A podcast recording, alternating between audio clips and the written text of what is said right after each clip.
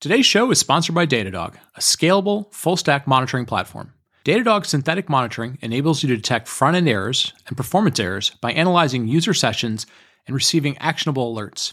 API tests help you detect and debug user-facing issues in critical endpoints and applications. Build and deploy self-maintaining browser tests to simulate user journeys from global locations.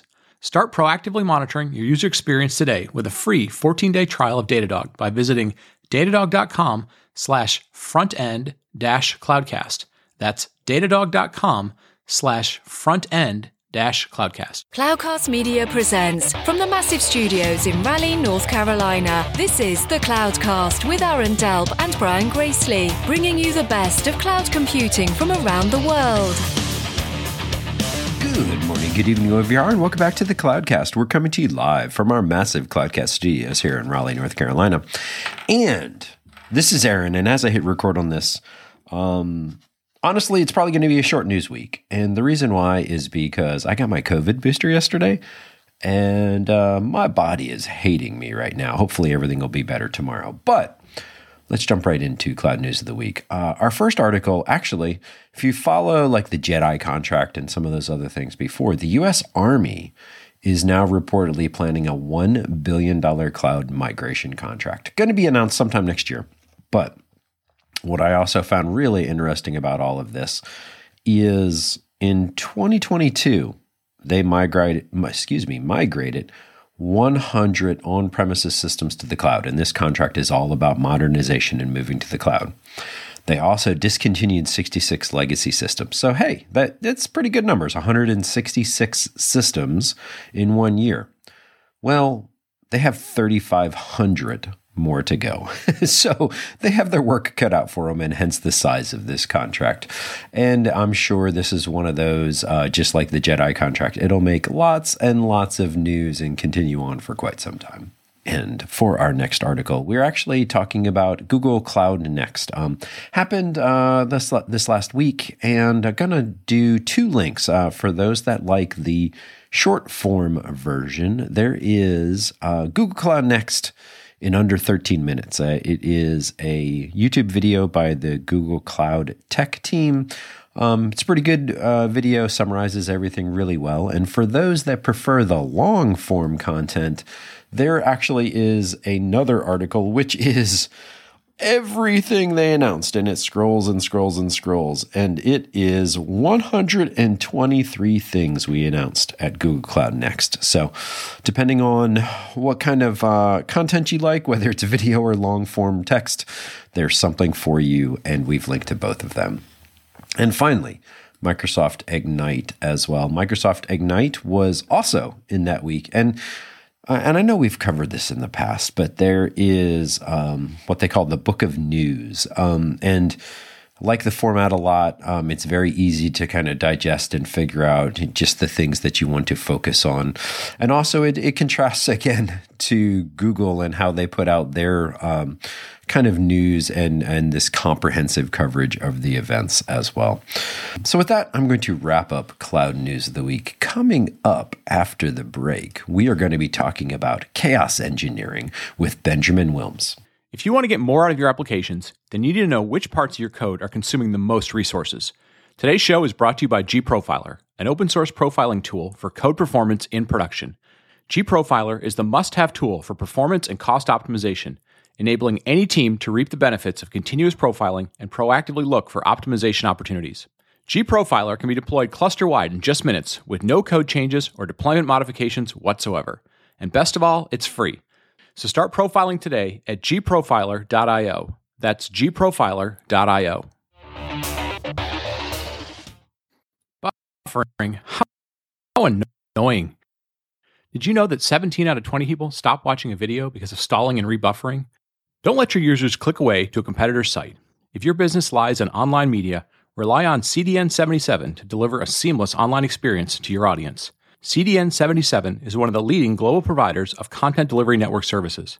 They power the world's most popular websites and apps, such as Udemy, ESL Gaming, live sports TV, and social media platforms. Aside from their massive and redundant global network, you're going to love their no BS attitude and skilled team of engineers ready to help 24/7. No chatbots, no tickets bouncing around unresolved for days, just people who know your use case and can immediately help you pinpoint and fix the problems. Don't wait until your users run out of patience. Go to cdn77.com/cloudcast and ask for a free trial with no duration or traffic limits. That's cdn77.com/cloudcast. And we're back. And you know, Aaron, it's good to be both doing a couple of these shows together. We've been finding the right schedule for the last couple of weeks. It's been good. Yeah, and it's funny too with kind of the march back up to trade shows being in person again. I know it's kept you busy. I know it's kept me busy. We're all trying to remember how to do trade shows again. But I also think we're getting a little bit more effective and streamlined over the years in getting these scheduled and finding times and gaps in schedules where we can both get on. Yeah, absolutely. You know, one of the things you talked about in the last week's or one of the last week's Cloud News of the Week was the idea of platform engineering. And one of the functions that sort of starts to come out of something like platform engineering is this idea of, we want to build resiliency in the platform, in the systems that we have. And that really sort of lends into the next topic that we really want to dig into today, which is chaos engineering. And it's something that we briefly talked about, I feel like maybe a couple of years ago when the concept first sort of came out, but we haven't really dove into it that much. So we're really excited to kind of dig into that. Yep, absolutely. And, you know, what we did is on this is, hey, let's go find an expert in this. And so today we have Benjamin Wilms, co-founder and CEO of Steadybit. And Benjamin, why don't you go ahead and give everyone a quick introduction, please? Of course. And thanks a lot for having me and to call me an expert. So, who am I? So I'm Benjamin. I'm one of the founders of Steadybit. Steadybit is still an early startup. We founded Steadybit in 2019. But what about me? Why I started Steadybit? Maybe that's a good starting point. I started my career as a developer in 1999. I'm still a developer by heart. So my biggest motivation is to solve problems with a solid solution.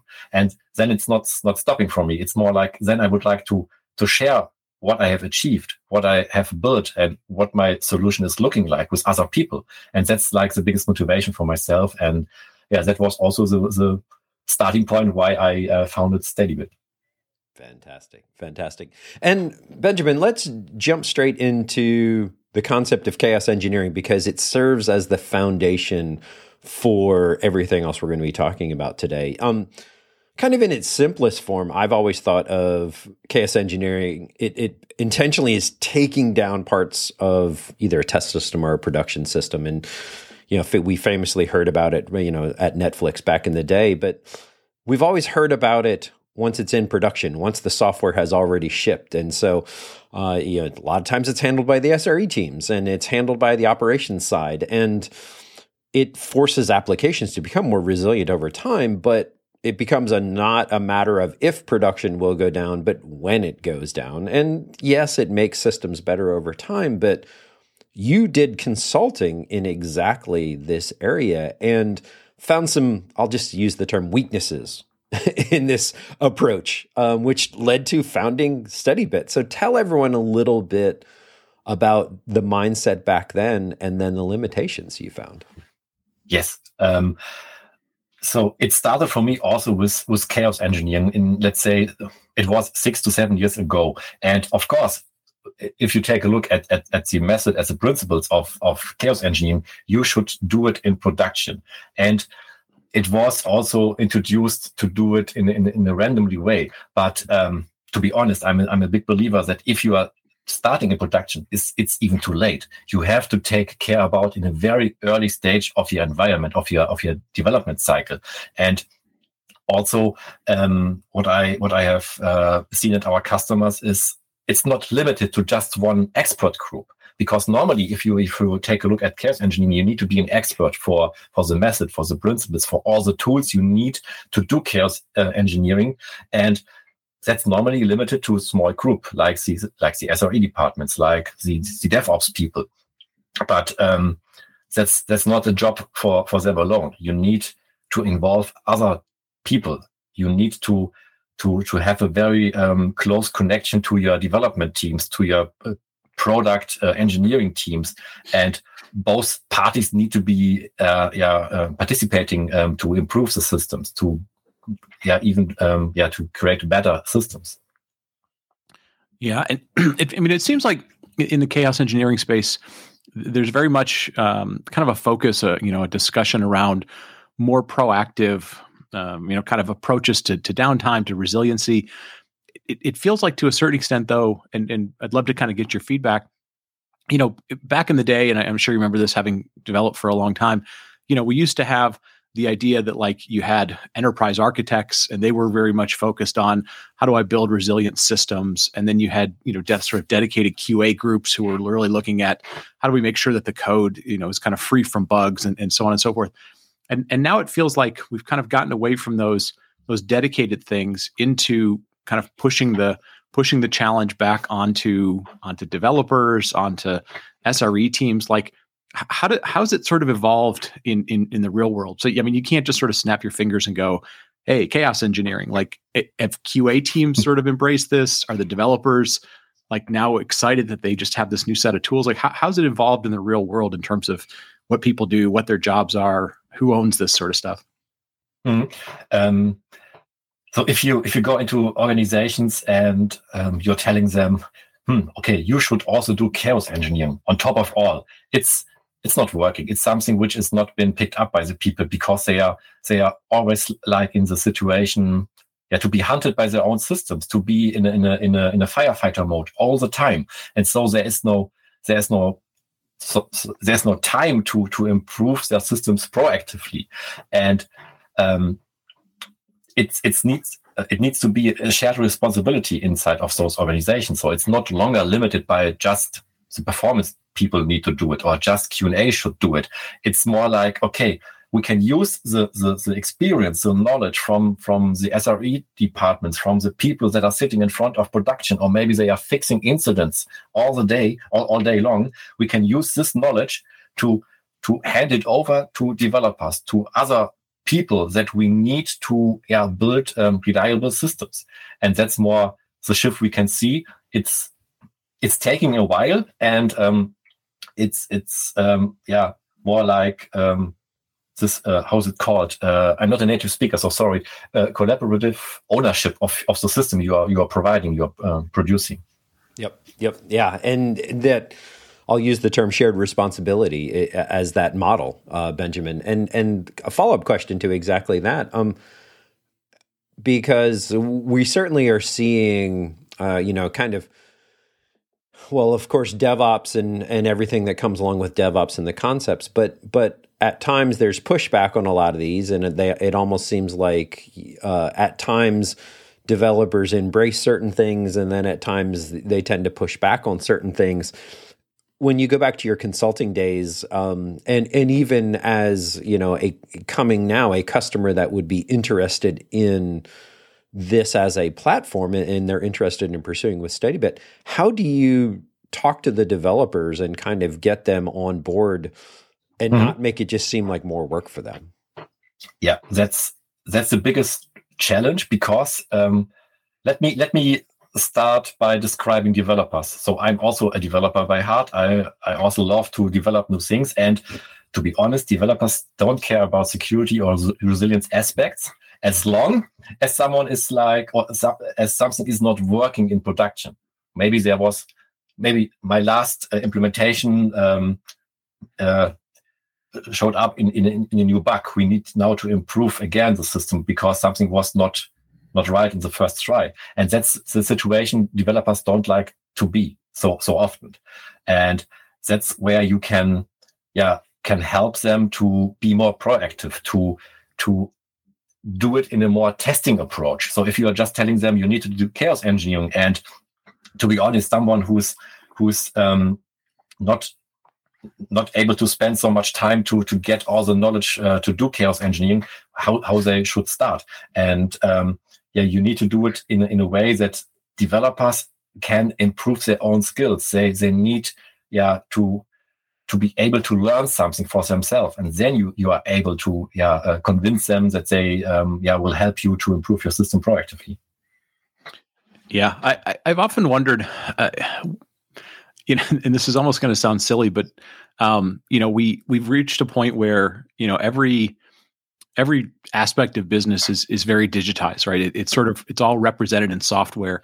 And if you go to most business people and you say, hey, I'd like to introduce chaos into your business, they would go, no, thank you. There's the door. I'm not interested. Right. And I almost sort of wonder if chaos engineering sometimes struggles from just, you know, kind of naming convention, marketing convention, right? If it was thought of as sort of reliability engineering. And I only bring that up because we have this fallacy in our industry that we talk about blameless postmortems, and yes, something went down, and the best practice is, you know, we should talk about it, we should figure it out, and nobody's to blame.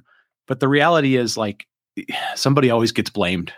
And so if you're the person who goes, yeah, so we had an outage and it was introduced by me introducing this tool that's called chaos, I feel like you put somebody in sort of a bad position, right? Like almost in a position where they feel very hesitant to introduce this concept, which is like, hey, I'm not trying to break things for chaos reasons. I'm trying to break them for reliability reasons to make the system stronger. You know, it's like some giving somebody, you know, like a shot, you know, like we all did when the COVID came along.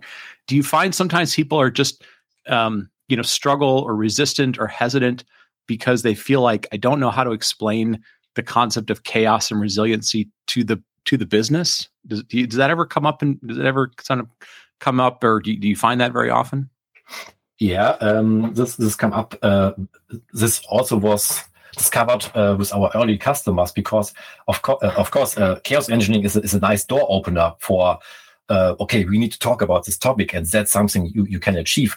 But if you would like to get an approval or a budget to buy, let's say, a Steadybit license, and you're talking to your management, okay, now we will break our system all the day, all long, in production even, and that's not a good starting point. So that's also why I'm a big believer that you need to do it in earlier stages. You need to do it in your dev environment, in your staging environment, QA environment. That's the place where you should check and validate if your system is prepared for production, because production is not a happy place to be. Production hates you. So production is fighting against you, and that's something you should be aware of. And yeah, no, I think it's great. I'm gonna give you a free piece of marketing. It's a $1 million marketing idea. We're gonna start calling it QAOS engineering. There you go. Nice. You're just moving it back. QAOS engineering. I think you could start using that as a way to introduce the concept. Yeah, but also it's, from our customer perspective, also what our early adopters are from the SRE departments, from QA and performance teams. Those departments, those people are picking up, a Steadybit to get started with them. So it's not so far away. Yeah, QA engineer. Well, and Benjamin, very similar topic along this is, you know, justification of the business value, if you will, right? Like if outages can be measured, and like I almost think of this again, like trying to put a positive spin on this, because if you look at like things that tend to get a bad rap at time, like security or ransomware, of like, yeah, you can measure an outage after it happens, and it's, you know, this much downtime or this many hundreds of thousands or $1 million in lost revenue or other things like that. But a lack of outages is harder to quantify because, hey, it worked. And, you know, was it because of the tool? Was it not because of the tool, right? And so does it ever become an issue convincing organizations because the business justification gets hard? That is a topic, to be honest, because if Steadybit is working well in your organization and you will no longer receive any resilience-related outages in production, is this a job done by Steadybit, or how to measure it? So how to do the connection? So it's, there is, if everything is doing well, you will not receive new outages in production. But what our customers are doing is they are able to map the incidents they are seeing in their monitoring solutions, if they are connected to a specific reliability issue or maybe a resilience related topic. And that's something where they can measure, like, okay, now we have no longer so much incidents related or connected to those reliability resilience engineering aspects. Yeah. That's something they can do. And what they are also doing is they are more able to handle the risk. So if you are not... so. To be honest, developers and product engineering teams are measured on feature velocity. They need to get new features into production as fast as possible. But there is a risk coming with that approach. It's like, okay, new features is good for our customers, but if our customer is not able to use our new features, or maybe we are losing them because they are not able to work with our newly designed systems. That's something, which is not working quite well. So they need to get a clear picture about the risk in their systems they have developed, and that's something you can do with a testing approach. So you can run recurring test cases to verify that you are not running in the same incident again and again and again, and that's something you can measure. Yeah, and that's a perfect segue into Steadybit itself, and because when we say we're moving chaos engineering, reliability engineering, whatever we want to call it, into the CI/CD pipeline, what does that really mean? Is that code that is added? Is that testing simulations that have to be passed? Tell everyone a little bit about how it actually works and in practicality. Mm-hmm. So the normal journey is, not the normal journey. It's more like one use case you can see is like there was an incident and now you would like to replay a specific incident. You would like to transform an incident into, let's say, a regression test. So you would like to use Steadybit to say, okay, last night there was an outage in two zones of our cloud provider from one of our core services. And that's something you can use Steadybit for, to replace it, to recreate it. And then you are just executing in your staging environment the specific experiments, the specific test case, to verify if you now can replay this incident over and over again to see if your last improvement will fix this incident. And then you can go into production. Like, okay, it's more like a quality check. And the next logical step is, now you would like to automate this because you would like to use this created test case experiment to do it as a regression test, to take care that you are not running again with the same incident because of a new feature which has now been pushed into production.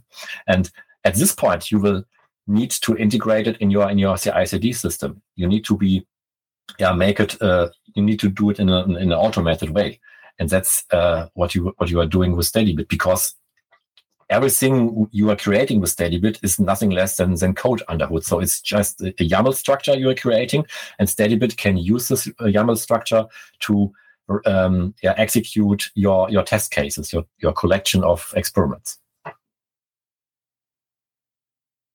Nice. Okay, fantastic. Thank you for that. And you touched on it earlier, but I want to clarify this. What organizations tend to embrace this the most? Like, if you're coming into an organization, who's interested in it first? Is it the SRE team? Is it the QA team? Is it the development team? Is it, maybe the executive team and the leadership team has a mandate to, better uptime? Tell everyone a little bit about that as a final talking point here before we wrap up. Mm-hmm. So, our ideal customer is looking like, or what is our normal customer?